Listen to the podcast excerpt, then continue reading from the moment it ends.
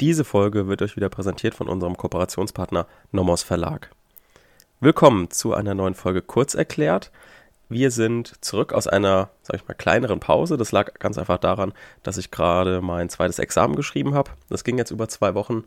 Und wenn wir uns gerade hier ein bisschen im Strafrecht befinden, kann ich vielleicht in den nächsten Folgen, vielleicht sogar auch schon in der Folge, kurz anschneiden, was bei mir in der Strafrechts 1 Klausur dran kam. Das ist nämlich ein ganz klassisches Beispiel da, wo wir uns gerade ein bisschen drum gekümmert haben in den letzten Folgen, und zwar Abgrenzung Diebstahl zum Betrug. Und da wir jetzt in den Betrug kommen, ist es vielleicht ganz lustig, sich den Fall einfach mal anzugucken, weil auch im zweiten Examen wird man wieder konfrontiert mit dieser klassischen Abgrenzung ähm, ja, wann nimmt man jetzt Betrug, wann nimmt man Diebstahl, was ein Fremdschädigungsdelikt, was ein Selbstschädigungsdelikt.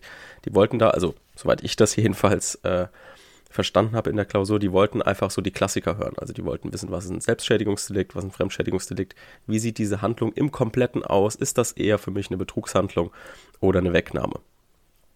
Und das gucken wir uns dann vielleicht in den nächsten Folgen an, einfach um so ein bisschen das aufzugreifen, weil es ein Thema ist, was natürlich auch im ersten Examen dran kann, drankommen kann. Vielleicht so viel im zweiten Examen für die, die es nicht wissen. Im zweiten Examen kommen in der Regel Urteile dran, ähm, die mal irgendjemand entschieden hat. Also Oberverwaltungsgericht, Oberlandesgericht, BGH und so weiter, also eher größere Urteile. Und wir suchen natürlich nach, also beziehungsweise ich mache das so, nach dem Examen suche ich dann immer direkt danach nach den Urteilen, ob ich die finde, um zu gucken, ob ich irgendwie richtig bin. Das muss nicht schlau sein, weil man entweder dann runtergezogen wird oder sich vielleicht auch überschätzt. Es ist auf jeden Fall aber für mich irgendwie notwendig, weil ich ansonsten nicht ruhig schlafen kann, wenn ich nicht wenigstens weiß, ob ich wenigstens in der richtigen Richtung bin. Und dieses Urteil hat man nicht gefunden. Es muss ein kleines Amtsgericht gewesen sein oder jemand hat sich im Prüfungsamt doch ausgedacht, weil diese Situation, die da geschildert wird, da kommen wir vielleicht in der nächsten Folge zu, ähm, hat in einem Casino stattgefunden und das ist so ein bisschen so ein Taschenspielertrick mäßig. Also vielleicht auch Abgrenzung zum äh, so Trickbetrug, äh, Trickdiebstahl, so da ähm, ging es auf jeden Fall drum. Das schauen wir uns dann nächste Folge an. Aber jetzt, bevor wir hier zu lang äh, Zeit verlieren, wir befinden uns ja zurzeit im Betrug, beziehungsweise haben in der letzten Folge äh, mit der wiederholten Zueignung ein relativ wichtiges Thema im Rahmen der Unterschlagung, die Unterschlagung damit auch abgeschlossen. Das heißt, in der Folge beginnen wir mit dem Betrug. Was ist der Betrug? Der Betrug ist wahrscheinlich so mit das unbeliebteste Thema, wenn es um den BT im Strafrecht geht. Jedenfalls war es bei mir so. Ich hatte auch vor dem zweiten Examen gesagt, mein Worst Case wäre Betrug und Urkundendelikte, Urkundendelikte und genau das kam dran. Also in der Anklausur war sowohl Betrug als auch Urkundendelikte. Aber auch damit wird man fertig. Ihr werdet sehen, Betrug ist zwar komplex, weil die ähm, weil es so viele verschiedene Täuschungshandlungen geben kann und weil so viele Konstellationen denkbar sind. Was kann alles ein Betrug sein? Das ist ein riesiges Feld und man beschäftigt sich einfach nicht gerne damit, weil es auch einfach im Schaden auch mal irgendwie kompliziert werden kann. So, das werden wir uns aber alles in Ruhe anschauen. Also, wie sind unsere nächsten Folgen aufgebaut? Wie immer, wir verschaffen uns mit der ersten Folge einen abstrakten Überblick, ordnen den Betrug so ein bisschen ein. Warum wird der Betrug bestraft? Was ist so der Sinn und Zweck? Was steht dahinter? damit äh, jedem bewusst wird, ja, was ist der Betrug überhaupt und vielleicht dann auch mal, wenn man irgendwie Lücken hat, was bei einer Definition Lücken hat, dass man sich vielleicht irgendwie anhand dieses Hintergrundwissen etwas erarbeiten kann. Genau darum wird es heute gehen. Also schauen wir uns jedes Tatbestandsmerkmal nur kurz an, umreißen das nur kurz. Und in der nächsten Folge steigen wir dann mit der Täuschung ein. Ähm, ich habe mir jetzt schon mal die Mühe gemacht, bei der Täuschung alle Möglichkeiten, die in der Klausur drankommen können im Rahmen der Täuschung, das sind 19 Stück, dass wir uns die in Ruhe angucken. Weil dann habt ihr da so, so, so eine Zusammenfassung zu allen Täuschungen, die so möglich sind, ähm, oder Klausurkonstellationen, die möglich sind. Das sind, wie gesagt, also meiner Meinung nach 19 Stück. Und wenn ihr die könnt, dann seid ihr eigentlich gut vorbereitet. Genau. Wir bauen die nächsten Folgen auch so auf, dass wir in jeder einzelnen Folge uns auch ein Tatbestandsmerkmal angucken. Ne, es kann sein, dass die nächste Folge dann auch vielleicht gesplittet wird, weil, wie gesagt, 19 Täuschungshandlungen kann, ist schon relativ viel.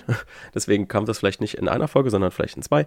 Aber das werden wir dann sehen. Und ähm, dann gucken wir uns den Irrtum an, dann die Vermögensverfügung, Vermögensschaden und innerhalb ähm, der Absicht der rechtswidrig und stoffgleichen Bereicherung, das werden wir wahrscheinlich als ein Tatbestandsmerkmal machen also Bereicherungsabsicht, Stoffgleichheit, Rechtswidrigkeit der beabsichtigten Bereicherung und der Vorsatz zu der Stoffgleichheit und der Vorsatz zu der Rechtswidrigkeit. Ja, dann würde ich sagen, steigen wir einfach mal ein. Ihr könnt euch erstmal zurücklehnen. Wir verschaffen uns jetzt nur mal einen, einen allgemeinen Überblick über den Betrug und schauen uns hier erstmal das Prüfungsschema an. Ist auch immer für alle relevant. Prüfungsschema ähm, braucht man immer. Ich habe zum Beispiel jetzt auch fürs zweite Examen für das materielle Recht, das wiederholt man dann nicht mehr so stark, ähm, beziehungsweise braucht man das eigentlich nicht, weil man das schon zum ersten Examen ganz gut können sollte ähm, schaut man sich einfach nur noch mal an, was sind denn die Tatbestandsmerkmale, dass man, man hat ja den Kommentar zur Hilfe, dass man da nicht die ganze Zeit während der Klausur lesen muss, weil ähm, die zwei, zweite Examen Strafrecht ist genauso wie das erste Strafrecht, äh, wie das erste Examen im Strafrecht eine Rennfahrerklausur. Das heißt, man hat nicht unbedingt die Zeit, viel nachzulesen. Deswegen ist es sinnvoll, dieses Prüfe, Prüfungsschema auch schon zum ersten Examen sich immer wieder vorzurufen, dass man einfach später nicht mehr so viel Arbeit hat. Genau, also wir haben wieder den römisch erstens Tatbestand, dann arabisch erstens Täuschung über Tatsachen, dann zweitens täuschungsbedingter Irrtum, dann drittens irrtumsbedingte Vermögensverfügung, viertens verfügungsbedingter Vermögensschaden, fünftens den Vorsatz zu 1 bis 4, dann sechstens Absicht rechtswidriger und stoffgleicher Bereicherung und innerhalb dieses Tatbestandsmerkmal prüfen wir Bereicherungsabsicht, Stoffgleichheit der beabsichtigten Bereicherung, Rechtswidrigkeit der beabsichtigten Bereicherung und dann den Vorsatz zu B und C, also Stoffgleichheit und Rechtswidrigkeit der beabsichtigten Bereicherung. Dann ähm, Rechtswidrigkeit und Schuld. Dann kommt der besonders schwere Fall, Paragraph 263 Absatz 3. Da ist zum Beispiel sowas wie gewerbsmäßig dabei, ein besonders großer Schaden, wenn jemand Amtsträger ist. Zum Beispiel bei uns im zweiten Examen ähm, war jemand Amtsträger. Ah, es war nämlich ein Richter, der diesen Betrug oder den Diebstahl begangen hat, je nachdem, wie man sich da entschieden hat. Ähm, ja, genau. Deswegen schauen wir uns jetzt mal das Schema nochmal ein bisschen genauer an, weil man hier schon viele Dinge erkennt, die später für die Klausur sehr wichtig sind. Denn wir sehen, dass die einzelnen Tatbestandsmerkmale eigentlich unterschiedlich also anders als bei anderen Delikten, aufeinander aufbauen. Ne? Also ich habe das jetzt extra so formuliert, dass man merkt, dass die einzelnen Tatbestandsmerkmale miteinander verknüpft sind. Ne? Zum Beispiel erstens Täuschung über Tatsache, das ist so der praktisch der Obersatz, und dann täuschungsbedingter Irrtum. Das heißt, der Irrtum muss auf der Täuschung beruhen. Dann wiederum irrtumsbedingte Vermögensverfügung. Die Vermögensverfügung muss aufgrund des Irrtums vorgenommen worden sein. Das ist also wichtig zu verstehen. Und dann auch wiederum ähm, verfügungsbedingter Vermögensschaden. Der Vermögensschaden muss gerade auf der Vermögensverfügung beruhen. Ne, das haben wir jetzt, wenn wir uns vorstellen, wo wir im Diebstahl haben, fremde bewegliche Sache, Wegnahme, die, da haben wir jetzt nicht irgendwie gesagt, also konnte man auch nicht verbinden, weil das eine war ein Tatobjekt und das andere war dann die Tathandlung. Aber hier ist, sind die Tatbestandsmerkmale eben so gebildet, dass sie so aufeinander aufbauen. Und deswegen merken wir uns schon direkt, okay, das nächste muss schon auf dem nächsten aufbauen. Viele schreiben dann auch, in den Tatbestand, zum Beispiel, wenn Sie ähm, ganz normal im Gutachten dann schreiben, in der Klausur, schreiben Sie einfach Täuschung, Irrtum, Vermögensverfügung, Vermögensschaden. Was nicht falsch ist. Aber ihr werdet auch keine Minuspunkte dafür kriegen. Aber der Korrektor sieht natürlich, wenn ihr das so formuliert, wie ich es euch jetzt gesagt habe, sieht er natürlich schon mit dem ersten Blick, ah, guck mal, der hat doch irgendwie was mehr begriffen als die anderen, die dann einfach nur Täuschung, Irrtum, Vermögensverfügung, Vermögensschaden schreiben. Das heißt, ihr zeigt, ah, ihr versteht diese Systematik von dem, von dem Irrtum. Das mag für den einen Korrektor bewusst zu wirken, also dass, dass er merkt, ach guck mal, er hat es wirklich verstanden, für den anderen unterbewusst. Auf jeden Fall ähm, gibt es eine Reaktion für den Korrektor. Und deswegen ist es auf jeden Fall sinnvoll, das so aufzubauen. Dann innerhalb der Absicht rechtswidriger und stoffgleicher Bereicherung. Da haben wir das jetzt eher nicht. Also klar, Bereicherungsabsicht, Stoffgleichheit der beabsichtigten Bereicherung muss vorliegen und Rechtswidrigkeit. Das baut irgendwie auch aufeinander auf, aber halt nicht so explizit wie oben. Dann schauen wir uns mal den Schutzzweck vom Betrug an. Also warum gibt es den Betrug? Warum ist der Betrug unter Strafe gestellt? Der Schutzzweck des Betrugs ist der Vermögensschutz. Das ist inzwischen ganz herrschende Meinung. Insbesondere sagt die herrschende Meinung auch, dass sowohl das private als auch das staatliche Vermögen geschützt wird. Ähm, ja, wer ist Täter? Täter ist natürlich derjenige, der täuscht. Ne? Grundsätzlich. Und Verletzter ist natürlich derjenige, der ähm, Inhaber des geschädigten Vermögens ist. Dann gibt es Konstellationen, dass noch ein Dritter hinzukommt. Das ist ganz typisch für, klar, für Examensklausuren und für normale Klausuren, dass es ein Dreiecksverhältnis ist, weil, wie gesagt, in allen Bereichen sind Dreiecksverhältnisse am schwierigsten zu beurteilen, sei es im Verwaltungsrecht, sei es im Zivilrecht mit den bereicherungsrechtlichen Dreiecksverhältnissen auch immer schwierig, deswegen müsst ihr auf, auf sowas euch immer einstellen. Und dieses Dreiecksverhältnis, der sogenannte Dreiecksbetrug, der, den gibt es immer dann, wenn der Täuschende jemanden dazu bringt, eine Vermögensverfügung zu machen, die aber nicht den Handelnden, also den Vermögensverfügenden selbst schädigt, sondern einen Dritten. Und dann müssen wir halt gucken, dass der Dritte, das Verhalten des Dritten, dem Vermögensgeschädigten zugerechnet wird. Weil ansonsten ähm, handelt es sich hier nicht um einen Betrug, sondern um einen Diebstahl. Und damit kommen wir auch schon zu dem ganz besonderen Verhältnis von Betrug und Diebstahl. Die sind nämlich exklusiv. Das heißt, es kann entweder nur Betrug sein, die Handlung, oder eine Wegnahme. Also entweder Diebstahl oder Betrug. Beides geht nicht. Das schließt sich, das eine schließt das andere aus. Vielleicht nochmal, um das ein bisschen deutlicher zu machen. Wir haben es in so einer Konstellation auch so ein bisschen wie in einer mittelbaren Täterschaft zu tun. Ne? Also, wenn wir uns diese Konstellation nochmal vorstellen, dass jemand einen anderen täuscht, derjenige der getäuscht wird, eine Vermögensverfügung vornimmt und diese Vermögensverfügung dem Geschädigten zugerechnet wird. Es ist ähm, mit bestimmten Theorien abzugrenzen. Ich nenne jetzt mal die Befugnistheorie oder die Lagertheorie. Die werden wir uns in diesen Konstellationen noch in Ruhe anschauen. Nur damit ihr schon mal vor Augen habt, was das bedeutet. Das ist also, wenn wir so ein bisschen in die mittelbare Täterschaft zurückgehen, so eine Situation, wo der, der Schädiger sich eines anderen bedient, um jemand anders zu schädigen. Ne? Nur, dass der Dritte es diesmal freiwillig macht, also diese Vermögensverfügung freiwillig vornimmt. Wenn er sie nämlich nicht freiwillig vornimmt, dann sind wir wieder im Diebstahl. Ne? Da werden wir in der Abgrenzung genau noch hinkommen. Aber nur mal schon so viel vorweg. Wenn der Dritte selbst eine Vermögensverfügung freiwillig trifft und sich auch bewusst ist, ja, ich möchte das jetzt übereignen und oder übergeben, die Sache, dann wissen wir, okay, dann ist es eher kein Diebstahl, sondern Betrug. Und dann müssen wir halt gucken, ob diese Vermögensverfügung auch auf der Täuschung beruht. Ne? Weil wir wissen, es muss immer aufeinander beruhen. Werbung. Auch heute haben wir wieder eine Empfehlung für euch. Und zwar wieder vom Nomos Verlag, das Buch Winkler Klausurentraining Besonderes Verwaltungsrecht. Natürlich wieder im Hinblick und in Vorbereitung auf unsere nächsten Folgen, denn ich muss natürlich auch für die, ähm, für die Folgen, beziehungsweise auch mein Team hinter mir, wir werden ganz viele Bücher lesen und tun das auch schon die ganze Zeit. Ich jetzt nach dem zweiten Examen beginne damit jetzt auch äh, so richtig, um unser Wissen natürlich auch nochmal zu verbessern, ähm, um euch noch ein umfassenderes Wissen zu präsentieren und deswegen beschäftigen wir uns auch mit diesen Büchern. Wir bekommen die dann vom Nomos Verlag und wir dürfen uns die dann durchlesen und deswegen können wir euch auch spezielle Bücher besonders empfehlen. Und das ist unter anderem das Klausurentraining Besonderes Verwaltungsrecht von Professor Dr. Markus Winkler. Das finde ich sehr gut. Das ähm, erfasst eigentlich ganz viele verschiedene Themen, ähm, Teilbereiche des öffentlichen Rechts, eben alle aus dem besonderen Verwaltungsrecht. Nimmt auch so ein bisschen Bezug immer auf das allgemeine Verwaltungsrecht. Also ähm, hat da auch ab und zu Probleme drin, aber natürlich ist, liegt der Schwerpunkt im besonderen Verwaltungsrecht und hat aber auch einen, sag ich mal, einen guten roten Faden also man kriegt dann nicht irgendwie durcheinander irgendwie die äh, Teilbereiche, sondern bekommt die schön nacheinander, schön aufeinander aufgebaut und nimmt, wie gesagt, auch immer Bezug aufs allgemeine Verwaltungsrecht. Deswegen können wir euch die auch insbesondere in Vorbereitung auf unsere nächsten Folgen sehr ans Herz legen. Und deswegen hier nochmal ähm, von Professor Dr. Markus Winkler, Klausurentraining, besonderes Verwaltungsrecht. Werbung Ende.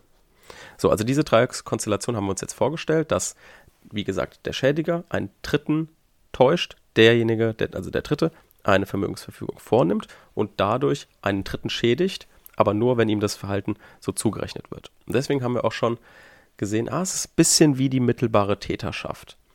Und deswegen können wir auch sagen, wenn wir jetzt merken, es ist kein Betrug, also es fehlt an einem Tatbestandsmerkmal, dann können wir natürlich, insbesondere wenn die Herausgabe einer Sache nicht freiwillig geschieht, sondern weil sich der, der Täter diese Sache nimmt, dann ist das eben, könnte es zum Beispiel auch ein Diebstahl in mittelbarer Täterschaft sein. Das wäre das Pendant zu dem Dreiecksbetrug.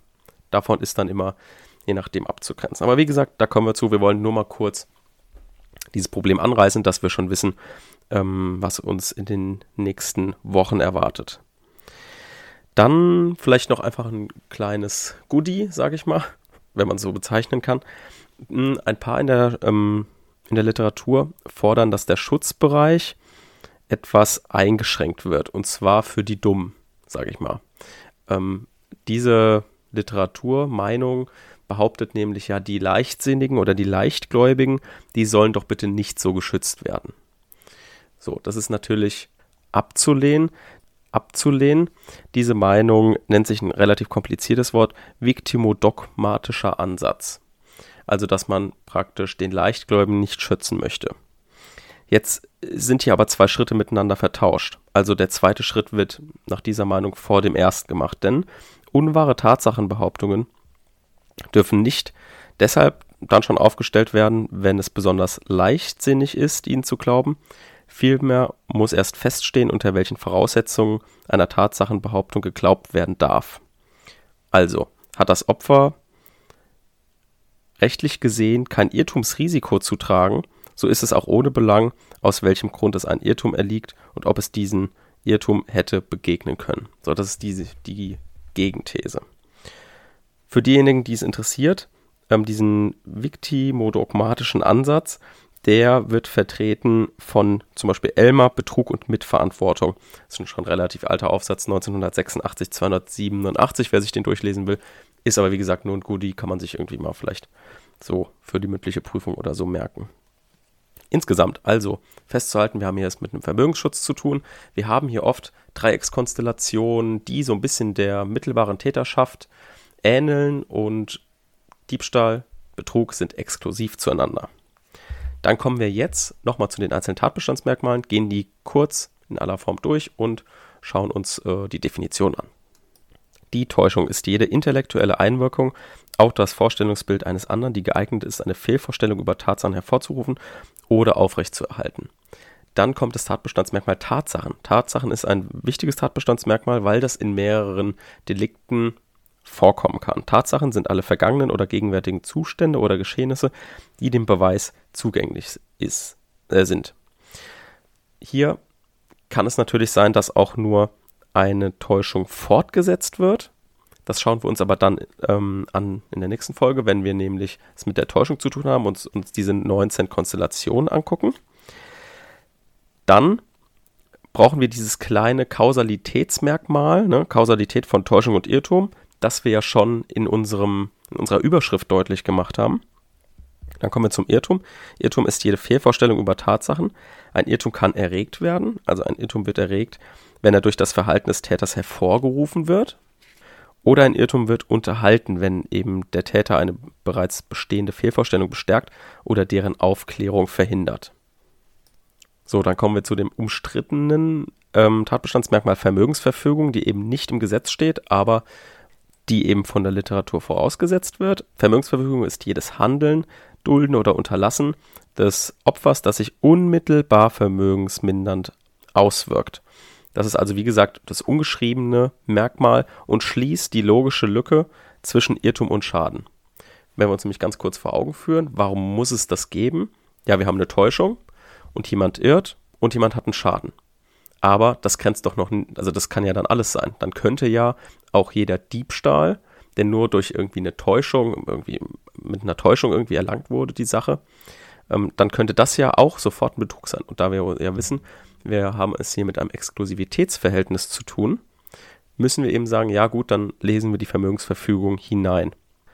Denn wir wissen, Betrug ist ein Selbstschädigungsdelikt. Also jemand schädigt sich selbst aufgrund einer Täuschung eines anderen. Beim Diebstahl ist es ein Fremdschädigungsdelikt, weil der Dieb den anderen schädigt, weil der den Gewahrsamswechsel gegen oder ohne den Willen des Opfers vornimmt. So, dann kommen wir zum Vermögensschaden. Vermögensschaden liegt vor, wenn der Gesamtwert des Vermögens des Opfers durch die Vermögensverfügung verringert wurde. Das Vorliegen eines Schadens wird festgestellt durch einen Vergleich des Vermögens des Opfers vor und nach der Tat. Besitzt das Opfer nach der Tat weniger Vermögen als davor, so liegt ein Schaden vor. Zur Ermittlung des jeweiligen Vermögens des Opfers ist eine Gesamtsaldierung vorzunehmen. Das heißt, sämtliche Aktiva und Passiva, also Rechte und Verpflichtungen, äh, Rechte und Verbindlichkeiten des Vermögensinhabers sind mit ihrem jeweiligen Verkehrs- bzw. Marktwert zu addieren. Das ist eine riesige Definition, sollte man sich aber auch so merken, dass man schon direkt auf der richtigen Spur ist und auch schon die Merkmale, die man im Schaden zu prüfen hat, schon wieder mit in der Definition hat. Ne? Wir haben das ja auch schon im Diebstahl gelernt, dass wir versuchen, immer schon alle durch Rechtsprechung entschiedenen Tatbestandsmerkmale oder alles Wichtige zu bestimmten Tatbestandsmerkmalen, dass wir das in die Definition mit aufnehmen, dass wir das später nicht noch irgendwie herleiten müssen oder dass dann für den Korrektor plötzlich so ein, so ein Fakt so mitten in der Subsumption kommt, ne? Weil die Fakten, die feststehen, die entschieden wurden, die kommen alles, kommt alles in die Definition beziehungsweise nach die Definition von dem Tatbestandsmerkmal. Es sei denn, man muss sich etwas mit einem Meinungsstreit herleiten, aber die kennen wir ja, die Meinungsstreitigkeiten, die haben wir ja schon alle genannt. Ne? Und im Betrug werden wir uns denen natürlich genauso widmen. Dann gehen wir weiter zur Bereicherungsabsicht. Bereicherungsabsicht, Vermögensvorteil ist jede günstigere Gestaltung der Vermögenslage. Stoffgleichheit. Stoffgleichheit der beabsichtigten Bereicherung ist gegeben, wenn diese die Kehrseite des Vermögensschadens beim Opfer darstellt, was der Fall ist, wenn Vorteil und Schaden auf derselben Verfügung beruhen und der Vorteil zu Lasten des geschädigten Vermögens geht. Rechtswidrigkeit der beabsichtigten Bereicherung, ne, haben wir auch so ein bisschen dieses objektive Merkmal im Subjektiven mit eingebunden. Ne, das haben wir auch im Diebstahl. Rechtswidrig ist die vom Täter beabsichtigte Bereicherung dann, wenn sie im Widerspruch zur materiellen Rechtslage steht. Das heißt, wenn der Täter oder bei einer Drittbereicherungsabsicht der Dritte keinen fälligen durchsetzbaren Anspruch auf die Bereicherung hat. So, das wären jetzt erstmal alle wichtigen Definitionen im Bereich der, des Betrugs. Dann haben wir natürlich noch das Regelbeispiel in Absatz 3. Hier haben wir die Gewerbsmäßigkeit, Vermögensverlust großen Ausmaßes, eine Gefahr des Verlusts von Vermögenswerten für große Zahl von Menschen. Und dann kommt noch eine Qualifikation in Absatz 5. Das wäre der Bandenbetrug. Und damit wären wir dann soweit mit dem ersten Überblick fertig. Und in der nächsten Folge schauen wir uns dann die Täuschung an. Wird auf jeden Fall eine entweder lange Folge oder in zwei gesplittet. Das werde ich dann sehen, das entscheide ich dann während der Folge, weil 19 Täuschungen bzw. Täuschungshandlungen, was auch immer, ist schon relativ viel und müssen wir halt gucken, ob wir das in eine Folge packen. So, dann vielleicht noch zum Abschluss eine kleine Bitte. Wir starten ja demnächst eine, also noch in dem Oktober oder Anfang November, das zieht sich ein bisschen, weil die Vorbereitung sehr viel Zeit in Anspruch nimmt mh, werden wir die neue Reihe starten. Das ist die Reihe für öffentliches Recht. Da werden wir euch mh, alle Themenbereiche, genau wie wir es hier im Strafrecht machen, nacheinander erklären. Also Verwaltungsrecht, Staatsorganisationsrecht, generell alles aus dem Staatsrecht, alles aus dem Verwaltungsrecht, AT und BT, also alles, was ihr für das öffentliche Recht braucht. Wir nehmen dann auch immer so ähm, Bezug auf bestimmte Klausuren, werfen euch in der Woche mal noch kurze, ich sag jetzt mal Snippets oder sowas werfen wir euch mal zwischendurch rein, also parallel zu den normalen Ölrechtsfolgen, dass man einfach zum Beispiel mal die Regelungswirkung vom Verwaltungsakt erklärt oder was ist die Unzuverlässigkeit im Gewerberecht oder sowas, dass man dann zusätzlich zu den normalen längeren Folgen auch nochmal so 1, 2 Minuten Folgen hat, wenn man nochmal zu bestimmten Themen eine Frage hat. Wie gesagt, das nimmt sehr viel Zeit und ähm, Vorbereitung in Anspruch. Deswegen wird das wahrscheinlich Ende Oktober, Anfang November kommen. Ich hoffe, dass es ähm, schon Ende Oktober kommt, aber das werden wir sehen. Und da wollte ich euch bitten, verbreitet doch gerne, dass wir mit ähm, dieser Reihe anfangen. Wer da insbesondere Probleme hat mit dem öffentlichen Recht, gerne irgendwie an die Kommilitonen und Kommilitoninnen weitergeben, an Nachbarn, alle, die sich irgendwie mit Jura beschäftigen und beschäftigen wollen. Und gerne auch eine Bewertung da lassen, da freuen wir uns immer sehr, ähm, weil uns das auch so ein bisschen Feedback da lässt, weil Podcast ist halt ein Medium, wir sprechen einfach rein und kriegen dann halt, wenn dann über die Social Media Kanäle irgendwie Rückmeldung. Das ist dann auch immer sehr einseitig, deswegen freuen wir uns immer über jede Rückmeldung. Und ja, nächste Folge werde ich euch wahrscheinlich oder übernächste Folge mal die Situation aus dem zweiten Examen schildern und ihr dürft uns dann mal auf Instagram oder per E-Mail mal eure Meinung dazu sagen, was ihr denken würdet, wie ihr euch entscheiden würdet, ob es Betrug oder Diebstahl ist oder was auch immer noch. Ne? Okay. Dann hören wir uns nächste Woche. Bis dahin. Tschüss.